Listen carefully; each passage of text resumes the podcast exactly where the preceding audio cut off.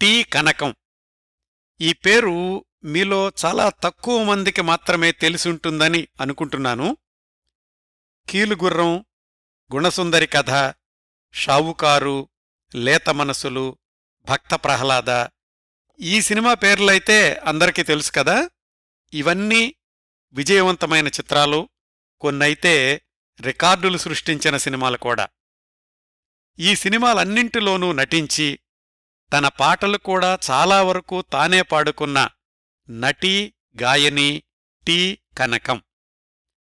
ఆమె ఎక్కువ మందికి తెలియకపోవడానికి కారణం ఆ సినిమాల్లో ఆమె ధరించినవి ప్రధాన పాత్రలు కాకపోవడం కొంతమందైనా ఆమెను గుర్తుపెట్టుకోవడానికి కారణం ఆ రోజుల్లో ఆమె ధరించిన హాస్య పాత్రలు ఆమె పాడిన హాస్యగీతాలు టీ కనకం గారి గురించి మొట్టమొదటిసారిగా వింటున్న శ్రోతల కోసమని కొంచెం ఉపోద్ఘాతం చెప్తాను. టి కనకం గారి వెండితెర జీవితం సుమారుగా ముప్పై సంవత్సరాలు. పంతొమ్మిది వందల నలభై ఐదు నుంచి పంతొమ్మిది వందల డెబ్భై ఐదు దాకా. ఆ మూడు దశాబ్దాల్లో ఆమె నటించిన చిత్రాల సంఖ్య దాదాపుగా నలభై యాభై ఉండొచ్చు. టి కనకం అనగానే వెంటనే గుర్తొచ్చే రెండు చిత్రాలు కీలుగుర్రం షావుకారు. కీలుగుర్రంలో అంజలీదేవి స్నేహితురాలు కేకిని పాత్రలో కనిపిస్తారు కనకంగారు. రేలంగి గారితో కలిసి ఒక పాట కూడా పాడారందులో విజయ వారి తొలి చిత్రం షావుకారులో అయితే చాకలి రామి పాత్రలో రౌడీ రంగణ్ణి వలలో వేసుకునేది ఈ టి కనకంగారే.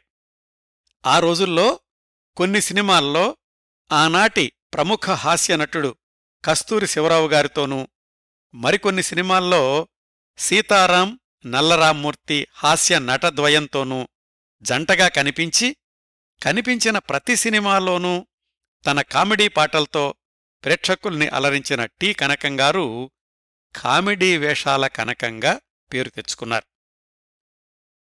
సినిమాల్లో హాస్య పాత్రలకు పరిమితమై కొనసాగిన టి కనకంగారి కళా జీవితం చాలా విస్తృతమైంది. సినిమా రంగాన్ని మించింది. సినిమాల్లోకి చేరక ముందు సినిమాల్లో అవకాశాలు తగ్గాక ఆమె సుప్రసిద్ధ రంగస్థల కళాకారిణి. రంగస్థలం మీదైతే ఆనాటి సుప్రసిద్ధ నటులు పీసపాటి నరసింహమూర్తి షణ్ముఖి ఆంజనేయరాజు ధూళిపాళ మొదలైన వాళ్ళందరితోనూ నటించి తన పద్యాలతో వన్స్ మోర్లందుకున్న నటీమణి టి. కనకం.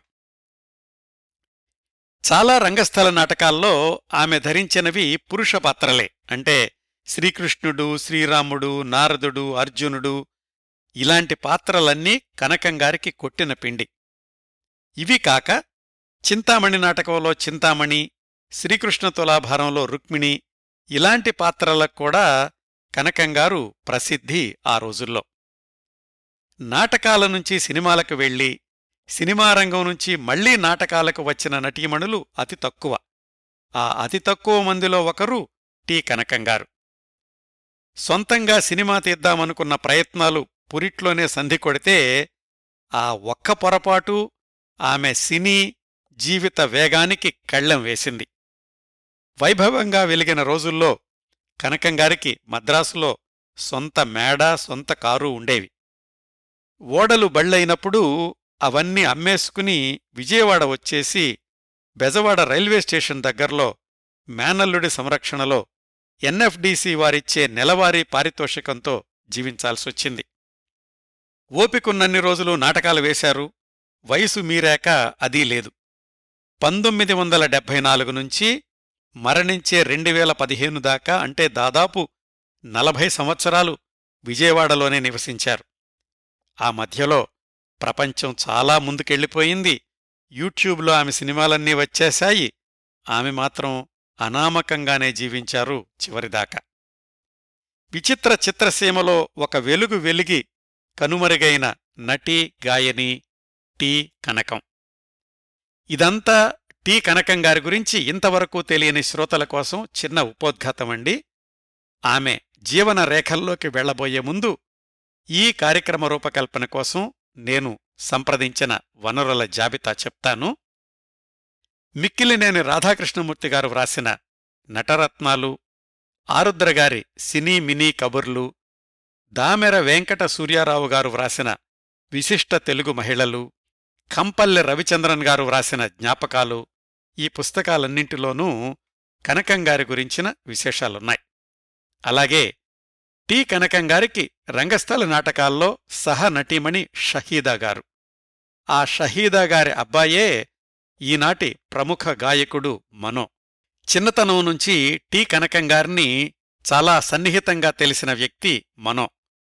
మద్రాసు నుంచి విజయవాడ మకాం మార్చాక ఆమె ఎప్పుడు మద్రాసు వెళ్ళాల్సొచ్చినా మనోగారింట్లోనే ఉండేవాళ్ళు ఈ కార్యక్రమం చేద్దామనుకున్నప్పుడు మరొక ప్రముఖ గాయకుడు పార్థసారథి గారి ద్వారా మనోగారిని సంప్రదించాను. ఫోన్లో దాదాపు రెండు గంటలు మాట్లాడి కనకంగారి గురించి చాలా వివరాలు చెప్పారు మనోగారు శ్రీమతి మనోగారు కూడా కొన్ని విశేషాలు చెప్పారు. వీళ్ళందర్నుంచి సేకరించిన సమాచారంతోటి ఈ కార్యక్రమాన్ని రూపొందిస్తున్నాను. వీరందరికీ హృదయపూర్వక ధన్యవాదాలు తెలియచేస్తూ టి కనకంగారి జీవన రేఖల్లోకి వెళదాం. కనకంగారి అసలు పేరు కనకదుర్గ. పుట్టిన తేదీ పంతొమ్మిది వందల ముప్పై నవంబర్ పన్నెండు. తల్లిదండ్రుల పేర్లు అప్పలస్వామి షోలాపూరమ్మ. అప్పలస్వామిగారు రైల్వే డ్రైవర్గా పనిచేస్తుండేవాళ్ళు ఉద్యోగరీత్యా వివిధ ప్రదేశాలకు బదిలీ అవుతూ ఉండేది. కనకంగారు పుట్టినప్పుడు వాళ్ళ కుటుంబం ఖర్గపూర్లో నివసిస్తూ ఉండేది. అప్పలస్వామిగారి రైల్వే ఉద్యోగం బెజవాడకి మారాక కుటుంబమంతా బెజవాడొచ్చేసింది ఆమెకు ఐదుగురు అక్కచెల్లెళ్ళు ఒక తమ్ముడు. కనకంగారి బాల్యం చదువు బెజవాడలోనే గడిచింది. ఎనిమిదో తరగతి దాకా ఆర్ఎంసీ హైస్కూల్లో చదివి ఆ తర్వాత మున్సిపల్ హైస్కూల్కి మారారు. చదువులో చాలా చురుగ్గా ఉండేవారు. ఆసక్తికరమైన విషయం ఏమిటంటే చిన్నతనం నుంచే తెలుగు భాష మీద ఆసక్తి ఉండేది. ఆ ఆసక్తితోటి హైస్కూల్లో చదువుతున్న రోజుల్లోనే సుభద్రా కళ్యాణం విజయ విలాసం ఇలాంటి కావ్యాలు కూడా చదివేశారు కనకంగారు తెలుగు భాష పట్ల ఆమెకున్న పట్టు చూసి వాళ్ళ స్కూల్లోని తెలుగు మాస్టారు తెలుగు పండిట్ కోర్సు చేయమని ప్రోత్సహించారు. బందర్లో నాకు తెలిసినళ్ళున్నారు నేను సిఫార్సు చేస్తాను అక్కడికి వెళ్ళి తెలుగు పండిట్ కోర్సు చదివితే మంచి టీచరు అవుతావు అని చెప్పారాయన. ఆ రోజుల్లో బతకలేక బడిపంతులు అని ఒక సామెత ఉండేది. అంటే ఇంక దేనికి పనికి రాకపోతే బడిపంతులుగా చేరతారు అని. కనకంగారి అమ్మమ్మ కూడా అదే ధోరణిలో ససేమిరా నువ్వు తెలుగు పండిట్ కోర్సు చదవడానికి వీల్లేదు అని అడ్డుకట్టవేశారు దరిమిల కనకంగారు అసలు చదివే మానేయాల్సిన పరిస్థితి వచ్చింది నిజంగానే మానేసింది. వాళ్ళ కుటుంబ సభ్యులకు అప్పటికే రంగస్థల నాటక ప్రదర్శనల్లో అనుభవం ఉంది. ఒక బావగారేమో నాటకాల్లో హార్మోనిస్టుగా పనిచేస్తుంటే మరొక బావగారు కనకదుర్గా నాట్యమండలి అని ఒక నాటక కంపెనీని నడుపుతూ ఉండేవాళ్ళు ఇంట్లోని ఈ వాతావరణం వల్ల హైస్కూలుతోనే చదువు మానేసిన కనకంగారికి నాటకాల పట్ల ఆసక్తి పెరిగింది. ఆ రోజుల్లో నాటకాల్లో నటించాలంటే ఖచ్చితంగా సంగీతం వచ్చి తీరాలి కదా. ఆనాటి నటీనటుల్లో చాలామంది అంతో ఇంతో శాస్త్రీయ సంగీతం నేర్చుకున్నవాళ్ళే అయి ఉండేవాళ్ళు కనకంగారు మాత్రం ఎక్కడా సంగీత శిక్షణ తీసుకోలేదు. సహజంగా ఉన్నటువంటి ఆసక్తి పదే పదే గ్రామ్ఫోన్ రికార్డులు వినడం వీటి ద్వారా ఆమె గాయని అయ్యారు. వాళ్ళ బావగారు నటనలో ప్రాథమిక పాఠాలు నేర్పారు. వాళ్ళు ప్రదర్శించే ప్రతిమ అనే నాటకంలో బాలనటి వేషం వేయించారు మొట్టమొదటిసారిగా కనకంగారితోటి. అప్పటికి ఆమెకు పదమూడు పద్నాలుగు సంవత్సరాల వయసు ఉండుంటుంది మొదటి ప్రదర్శనతోనే మంచి పేరు తెచ్చుకోవడంతోటి వరుసగా పౌరాణిక నాటకాల్లో ప్రహ్లాదుడు లోహితాస్యుడు ఇలాంటి పాత్రలు ధరించే అవకాశాలు విరివిగా వచ్చాయి. ఆ విధంగా అనుకోకుండా రంగస్థలం మీద ప్రవేశించినప్పటికీ నటిగా కొనసాగాల్సొచ్చింది. అది ఆమెకు నచ్చింది కూడా. ఆ రోజుల్లోనే బెజవాడలో లలిత ఎమెచ్యూర్స్ అని ఒక నాటక సంస్థ ఉండేది. వాళ్ళు ప్రదర్శించే నాటకాల్లో కూడా కనకంగారు నటిస్తూ ఉండేవాళ్ళు అప్పటికే మద్రాసు సినీ రంగంలో ఉన్న తాపీ ధర్మారావు గారు తరచూ ఆ నాటక సంస్థకు వస్తుండేవాళ్ళు ఆ విధంగా కనకంగారికి తాపీగి ధర్మారావు గారితో పరిచయం ఏర్పడింది. నాటకాల్లో మంచి పేరు తెచ్చుకున్నావు కదా కావాలంటే సినిమాల్లో వేషాలిప్పిస్తాను అన్నారు తాపి ధర్మారావు గారు. అయినా అప్పటికి కనకంగారికి సినిమాల్లోకి వెళ్ళడానికి అంతగా ఆసక్తి లేదు. ఆ తర్వాత అది ఎలా సాధ్యపడిందంటే కనకంగారికి పెళ్ళి సంబంధాలు చూసే క్రమంలో వాళ్ళ నాన్నగారు ఒక రెండో పెళ్ళి సంబంధం తీసుకొచ్చారు. పెళ్ళి కొడుకేమో డాక్టరు. కాబట్టి రెండో పెళ్ళైతే ఏమైందిలే అని ఆయన భావన. ఈ ఉపద్రవం నుంచి తప్పించుకోవడానికి కనకం ఇంట్లో చెప్పకుండా మద్రాసు వెళ్ళిపోయారు. తాపీ ధర్మారావు గారు ఉన్నారు కదా అన్న ధైర్యంతోటి. ఆయనే తెలిసిన వాళ్ళింట్లో బస ఏర్పాటు చేసి వెంటనే అవకాశాల కోసమని అప్పుడే ప్రారంభమైన మద్రాసు ఆకాశవాణి కేంద్రానికి తీసుకెళ్ళారు. రంగస్థల నాటక పద్యాలు పాటలతో పాటుగా జానపద గీతాలు కూడా నేర్చుకున్న కనకంగారు ఆకాశవాణిలో బియ్యే రామారావు గారి ఆధ్వర్యంలో జానపద గీతాలు పాడడం ప్రారంభించారు. ఒకవైపు ఇవి ఇలా కొనసాగుతూ ఉండగా ఇంకొక వైపు సినిమా ప్రయత్నాలు ముమ్మరం చేశారు. ఆకాశవాణిలో పాడేటప్పుడే అప్పటికే సినిమా రంగంలో పేరున్న బిఎన్ రెడ్డి గారు రచయిత త్రిపురనేని గోపీచంద్ గారు పరిచయమయ్యారు. వాళ్ళ సిఫార్సుతోటి కనకంగారికి మొట్టమొదట సినిమా అవకాశం వచ్చింది. ఆ సినిమా పేరు గృహప్రవేశం. దానికి దర్శకుడు ఎల్వి ప్రసాద్ గారు. దర్శకుడిగా కూడా ఆయనకది మొట్టమొదటి చిత్రం. కథానాయకుడు కూడా ఆయనే. గృహప్రవేశంలో కనకంగారిది బాలవితంతు పాత్ర. ఆ సినిమాలోనే ఒక దేశభక్తి గీతం అంతర్నాటకంగా సాగుతుంది. భానుమతి గారే గాయని ఆమె ప్రధాన నర్తకి కూడా. ఆ పాటలో పది పదిహేను మంది యువతులు ఉంటారు. వాళ్ళల్లో ఒకరితి కూడా టీ కనకం. అంటే ఆమె నటించిన మొట్టమొదటి సినిమాలోనే రెండు చిన్న పాత్రలు ధరించారన్నమాట. ఆ సినిమా పంతొమ్మిది వందల నలభై ఆరులో విడుదలై మంచి పేరు తెచ్చుకుంది. కనకంగారిది అంత ప్రాధాన్యత ఉన్న పాత్ర కాదు కాబట్టి వెంట వెంటనే అవకాశాలు రాలేదు కాని ఖాళీగా ఉండే అవసరం కూడా రాలేదు. గృహప్రవేశం విడుదలైన రోజుల్లోనే శోభనాచల పతాకం మీద మీర్జాపురం రాజాగారు సొంత దర్శకత్వంలో కీలుగుర్రం సినిమా నిర్మాణాన్ని ప్రారంభించారు. దీనిలో కొన్ని సహాయ పాత్రల కోసమని నటీనటుల్ని వెతికే క్రమంలో ఆ శోభనాచల సంస్థలో పనిచేసే కొండయ్య అనే ఆయన్ని పంపించారు. అప్పుడు ఆకాశవాణిలో పనిచేస్తున్న బాలాంతరపు రజనీకాంతరావు గారు ఆ కొండయ్యకి కనకంగారి గురించి చెప్పారు. అట్లా కనకంగారికి కీలుగుర్రం చిత్రంలో నటించే అవకాశం వచ్చింది. అయితే ఆ సినిమా నిర్మాణం దీర్ఘకాలం కొనసాగి పంతొమ్మిది వందల నలభై తొమ్మిదిలో విడుదలయ్యింది. ఈలోగా బ్రహ్మరథం అనే మరొక జానపద చిత్రంలో మంజువాణి పాత్రలో నటించారు కనకం. పంతొమ్మిది వందల నలభై తొమ్మిదవ సంవత్సరం కనకంగారి నట జీవితంలో ప్రత్యేకంగా పేర్కొనదగినటువంటి సంవత్సరం. ఆ ఏడాది ఆమె నటించిన మూడు నాలుగు సినిమాలు విడుదలై నటిగాను గాయనిగాను కూడా మంచి పేరు తెచ్చుకున్నారు. వాటిల్లో ఒకటి కీలుగుర్రం. ఈ సినిమా యూట్యూబ్లో ఉంది మీరు కూడా చూడొచ్చిప్పుడు దీనిలో ఇద్దరు రాక్షస స్త్రీలుంటారు సినిమా మొదట్లోనే. ఆ వేషాలు వేసింది సరోజిని విశాలాక్షి అనే నటీమణులు. వాళ్ళది సికింద్రాబాద్.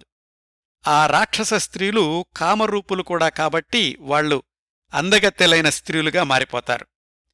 అలా అందగత్తెలుగా మారాక రాజుని వశపరచుకుని రాజ్యంలోకి ప్రవేశిస్తారు.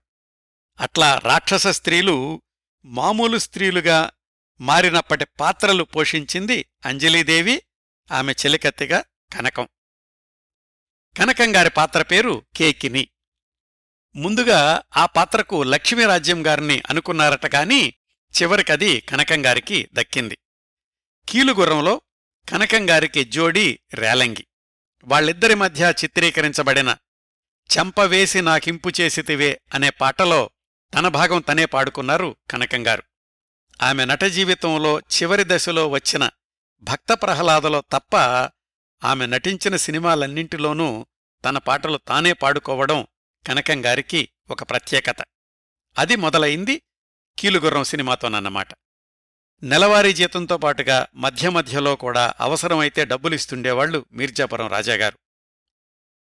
కీలుగుర్రం ఎంత విజయవంతమైందో శ్రోతలకు తెలిసే ఉంటుంది. ఆ చిత్రం గురించి చాలా సంవత్సరాల క్రిందట ప్రత్యేక కార్యక్రమం ప్రసారం చేశాను కూడా. ఆ సినిమా విజయోత్సవ వేడుకల్లో అక్కినేని గారికి ఒక బంగారు గుర్రం బొమ్మ అంజలీదేవి గారికి బంగారు వీణ బొమ్మ బహుమతిగా ఇస్తే కనకం గారికి పది కాసులు బంగారం కానుకగా ఇచ్చారట. అంత విజయవంతమైన సినిమాలో నటించిన నటీనటులకు తర్వాత సినిమాల్లో కూడా అలాంటి పాత్రలే రావడం సహజంగా జరిగే పని. కాని అంజలీదేవి గారి విషయంలో అలా జరగలేదు. శ్రీలక్ష్మ కథలో సాత్వికమైన కథానాయిక పాత్ర లభించి ఆ తర్వాత కూడా హీరోయిన్గా కొనసాగారు అంజలిదేవి గారు. కనకం గారికి మాత్రం సహాయ పాత్రలే కొనసాగాయి. ఆమె కూడా కథానాయికగా అవకాశాలు దక్కించుకోవాలని ఎంత ప్రయత్నించినా వీలు కాలేదు.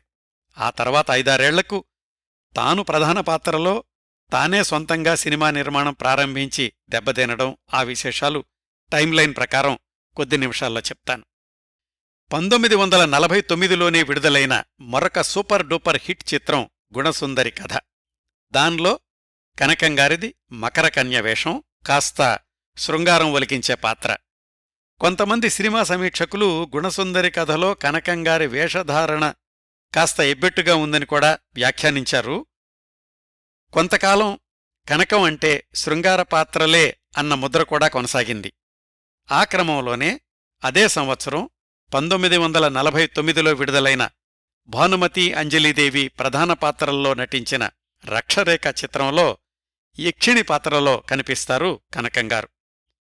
ఆ సినిమాలో కస్తూరి శివరావు కనకంగార్ల మీద సేయి సేయి కలుసుకోరా సిన్నారి అలుడా అనే పాటను చిత్రీకరించారు. ఆ పాటలో తన మీద వచ్చే సక్కని సుక్కను నేనుగానా అనే చరణాన్ని తానే పాడుకున్నారు కనకం. ఆ పాట ప్రేక్షకాదరణ పొందటంతోటి కస్తూరి శివరావు కనకం ఒక జంట అనే పేరొచ్చింది. పంతొమ్మిది వందల యాభైలో విడుదలైన షావుకారులో సహాయ పాత్ర అయినప్పటికీ ప్రాముఖ్యమున్న పాత్ర దొరికింది కనకంగారికి అదే చాకలి రామి పాత్ర.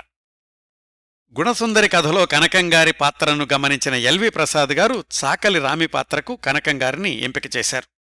ఆ సినిమాలో భలే దొరలకు దొరకని సొగసు అనువుగా దొరుకును రంగయ్య అనే పాటలో కనకం ఒలికించిన శృంగారం ఆనాటి ప్రేక్షకుల్ని అలరించింది. సహాయ పాత్రలాగానే కనిపిస్తుంది కానీ షావుకారు చిత్రం క్లైమాక్స్లో ప్రత్యేకమైన మలుపుకి కారణమవుతుంది కనకంగారు ధరించిన చాకలి రామి పాత్ర. రౌడీ రంగణ్ణి వలలో వేసుకుని అతని ద్వారా కుట్ర విషయం రాబట్టి ఆ విషయాన్ని హీరోయిన్కి చెప్పడమే కీలకమైన మలుపు ఆ చిత్రానికి.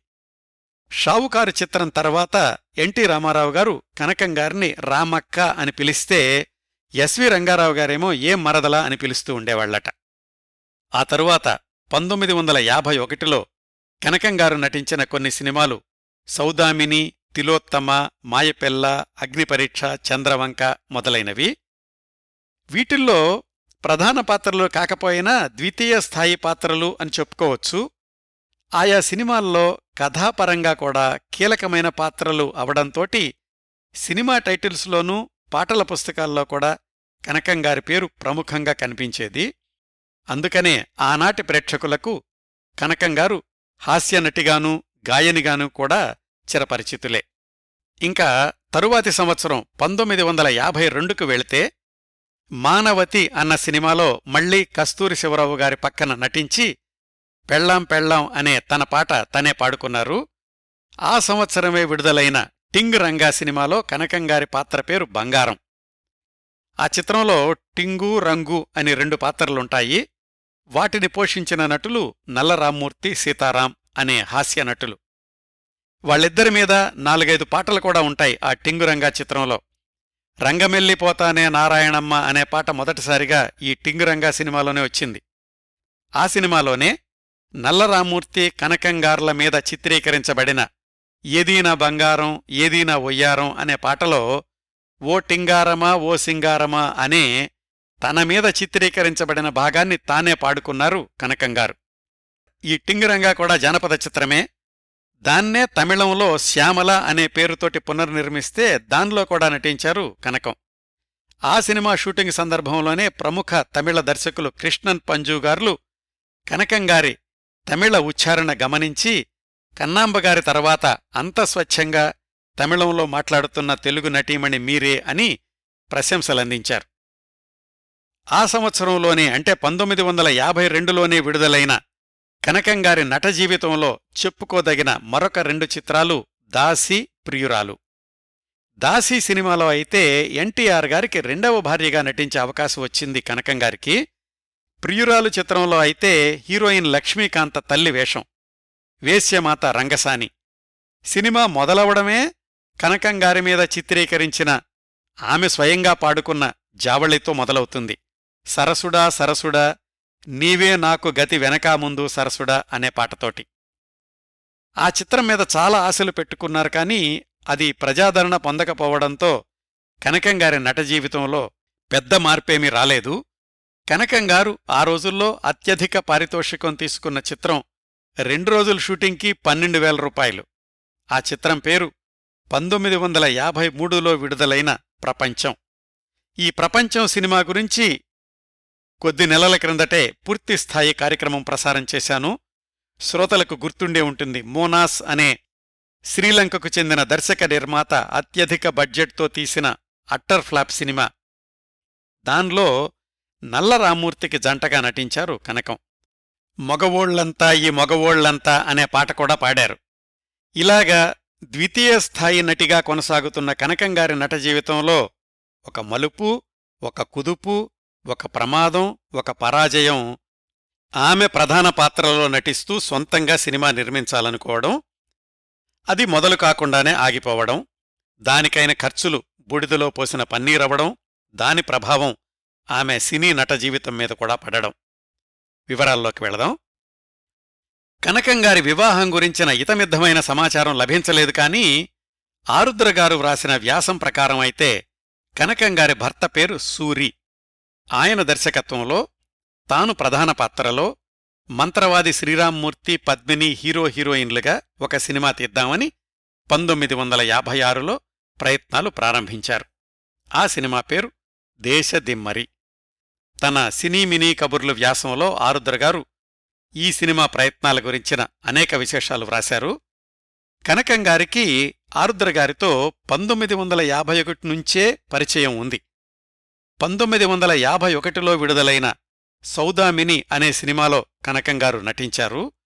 ఆ సినిమాకి కథారచన దగ్గర్నుంచి కలెక్షన్ రిపోర్టుల దాకా ఆరుద్రగారు పనిచేశారు.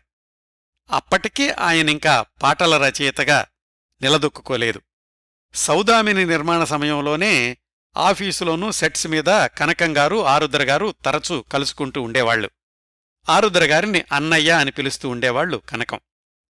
ఆఫీసులో ఉన్నప్పుడు తనకు తెలిసిన జానపద గీతాలు కనకంగారు పాడి వినిపిస్తే ఆరుద్రగారు వాటిని వ్రాసుకుంటూ ఉండేవాళ్ళు దేశదిమ్మరి సినిమా అనుకున్నప్పుడు ముందుగా శ్రీశ్రీ గారిని ప్రధాన రచయితగా నియమించుకున్నారు కానీ కథా సంభాషణలు వ్రాస్తూ శ్రీశ్రీకే సహరచయితగా ఆరుద్రగారు పనిచేశారు. పీటర్స్ రోడ్లో ఉన్న కనకంగారింట్లోనే ఉండి స్క్రిప్ట్ రాస్తూ ఉండేవాళ్ళు ఆరుద్రగారు భోజనం నిద్ర అన్నీ అక్కడే. స్క్రిప్ట్ వర్క్ పూర్తయి సెట్స్కి వెళ్ళక ముందే పాటల రచన రికార్డింగ్ కూడా పూర్తయింది. అప్పట్లో ప్రీ ప్రొడక్షన్ అంటే పాటల రికార్డింగుతో సహా సిద్ధమై ఉండాలన్నమాట. శ్రీశ్రీ గారు ఆరుద్ర గారు ఇద్దరూ కూడా పాటలు వ్రాశారు. శ్రీశ్రీ గారు వ్రాసిన పాట నీలి నీలి మేఘాల దారిలో నిన్ను తలచినానే నిన్ను వలచినానే అనేది. అలాగే ఆరుద్ర గారు వ్రాసిన పాట ఓ బేడిస కనుల దొర నా పోడిమి చూడాలిరా ఇలాంటి పాటలన్నీ పెండ్యాల గారు సంగీత దర్శకత్వంలో బాణీలు రూపుదిద్దుకున్నాయి. తర్వాత రోజుల్లో సంగీత దర్శకుడైన జేవి రాఘవులు గారు అప్పటికీ కనకంగారి ప్రొడక్షన్లో వివిధ శాఖల్లో పనిచేస్తూ ఉండేవాళ్ళు శ్యామల స్టూడియోలో పెళ్ళై అనే సీనియర్ రికార్డిస్టు పాటల రికార్డింగ్ కూడా పూర్తి చేశారు. ఘంటసాల జిక్కి రావు బాలసరస్వతి వీళ్ళు ఆ పాటలు పాడారు. సహాయ పాత్రలు వేసే కనకంగారు సొంతంగా సినిమా తీస్తున్నారు అనేది పరిశ్రమలో ఒక వార్త అయ్యింది ఆ రోజుల్లో.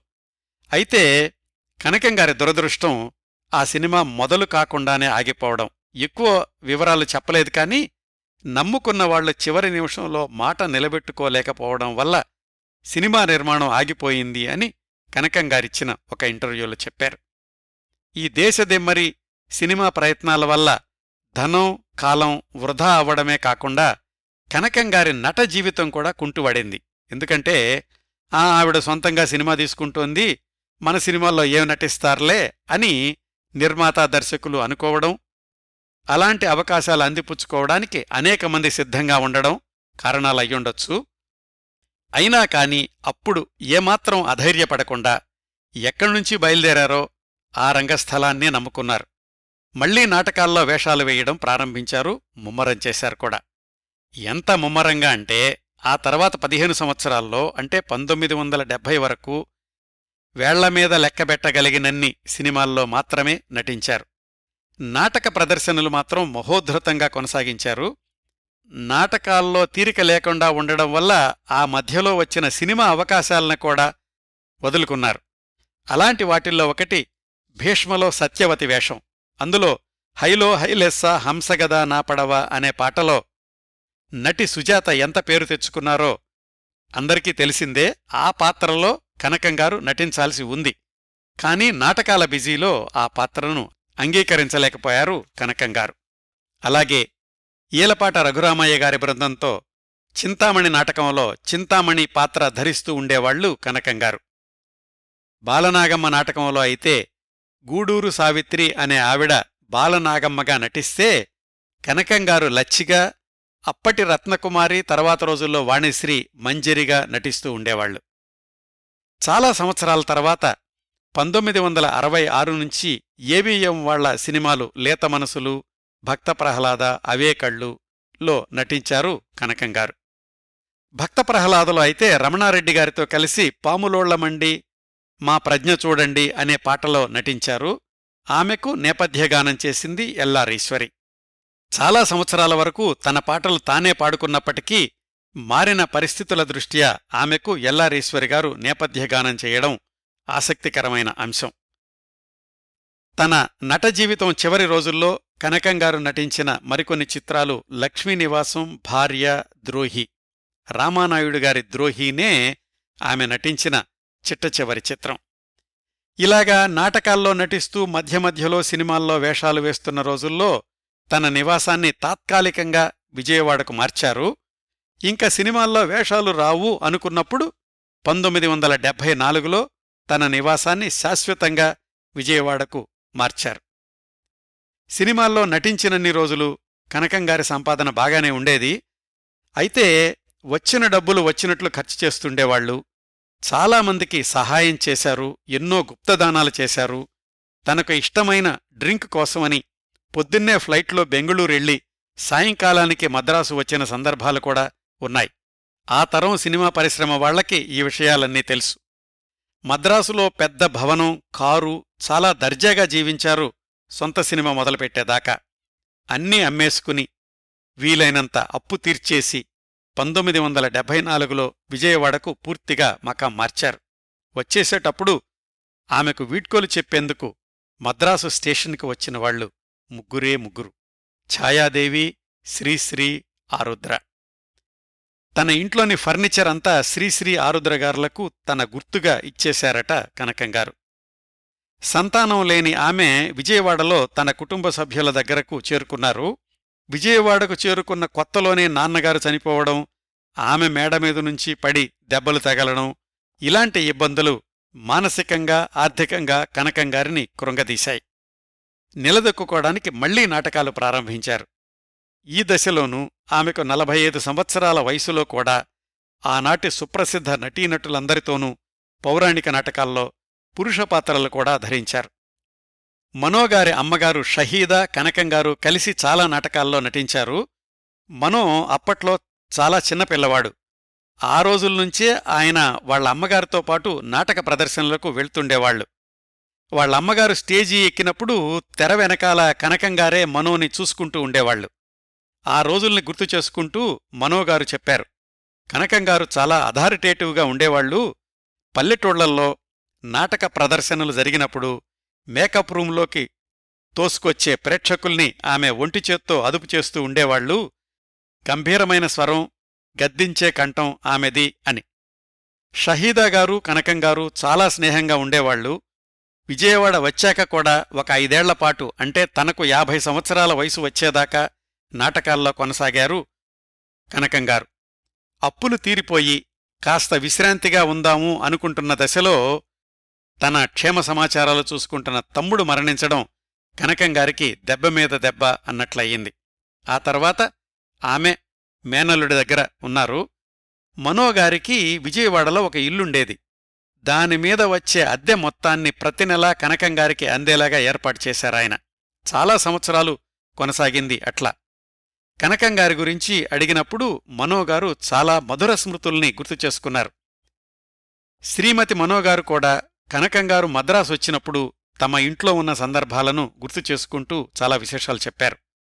కొంతలో కొంత ఉపశమనం ఏమిటంటే కనకంగారు సినిమాల్లో నాటకాల్లో నటించడం మానేసినప్పటికీ కొన్ని కొన్ని సంస్థలు ఆమెను గుర్తుపెట్టుకుని సన్మానాలు చేయడం.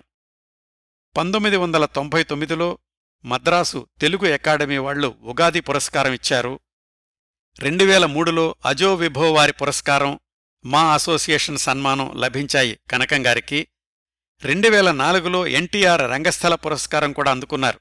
ఆ తర్వాత ఒక దశాబ్దం పాటు విజయవాడలో అనామకంగా ఉండిపోయారు కనకంగారు సహజంగానే కాలం వేగంలో ఒకనాటి తీపుగురుతులు చిరిగిపోతాయి అలనాటి వైభవాలు మసగబారిపోతాయి రెండువేల పదిహేను జులైలో తన ఎనభై ఐదు సంవత్సరాల వయసులో కనకంగారు కన్నుమూశారు అన్న వార్త వార్తాపత్రికల్లో చదివినప్పుడు చాలామందికి ఆమెను గుర్తుపెట్టుకున్న వాళ్ళకు తెలిసింది ఆమె అన్నాళ్ళు విజయవాడలోనే ఉన్నారు అని. నటించింది కొద్ది సినిమాలే అయినా ద్వితీయ శ్రేణి పాత్రలే అయినా కనకంగారిని గుర్తుపెట్టుకునే ప్రేక్షకులు తరం ఇంకా ఉండడం ఆమె తెచ్చుకున్న గుర్తింపుకు నిదర్శనంగా చెప్పుకోవచ్చు.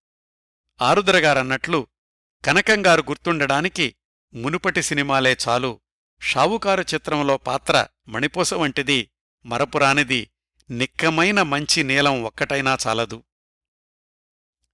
ఇవండి. అలనాటి రంగస్థల నటి గాయని సినిమాల్లో కామెడీ వేషాల నటి గాయని కనకంగారి గురించి నేను సేకరించగలిగినన్ని విశేషాలు ఈ ఎపిసోడ్ని ఇంతటితో ముగిస్తున్నాను.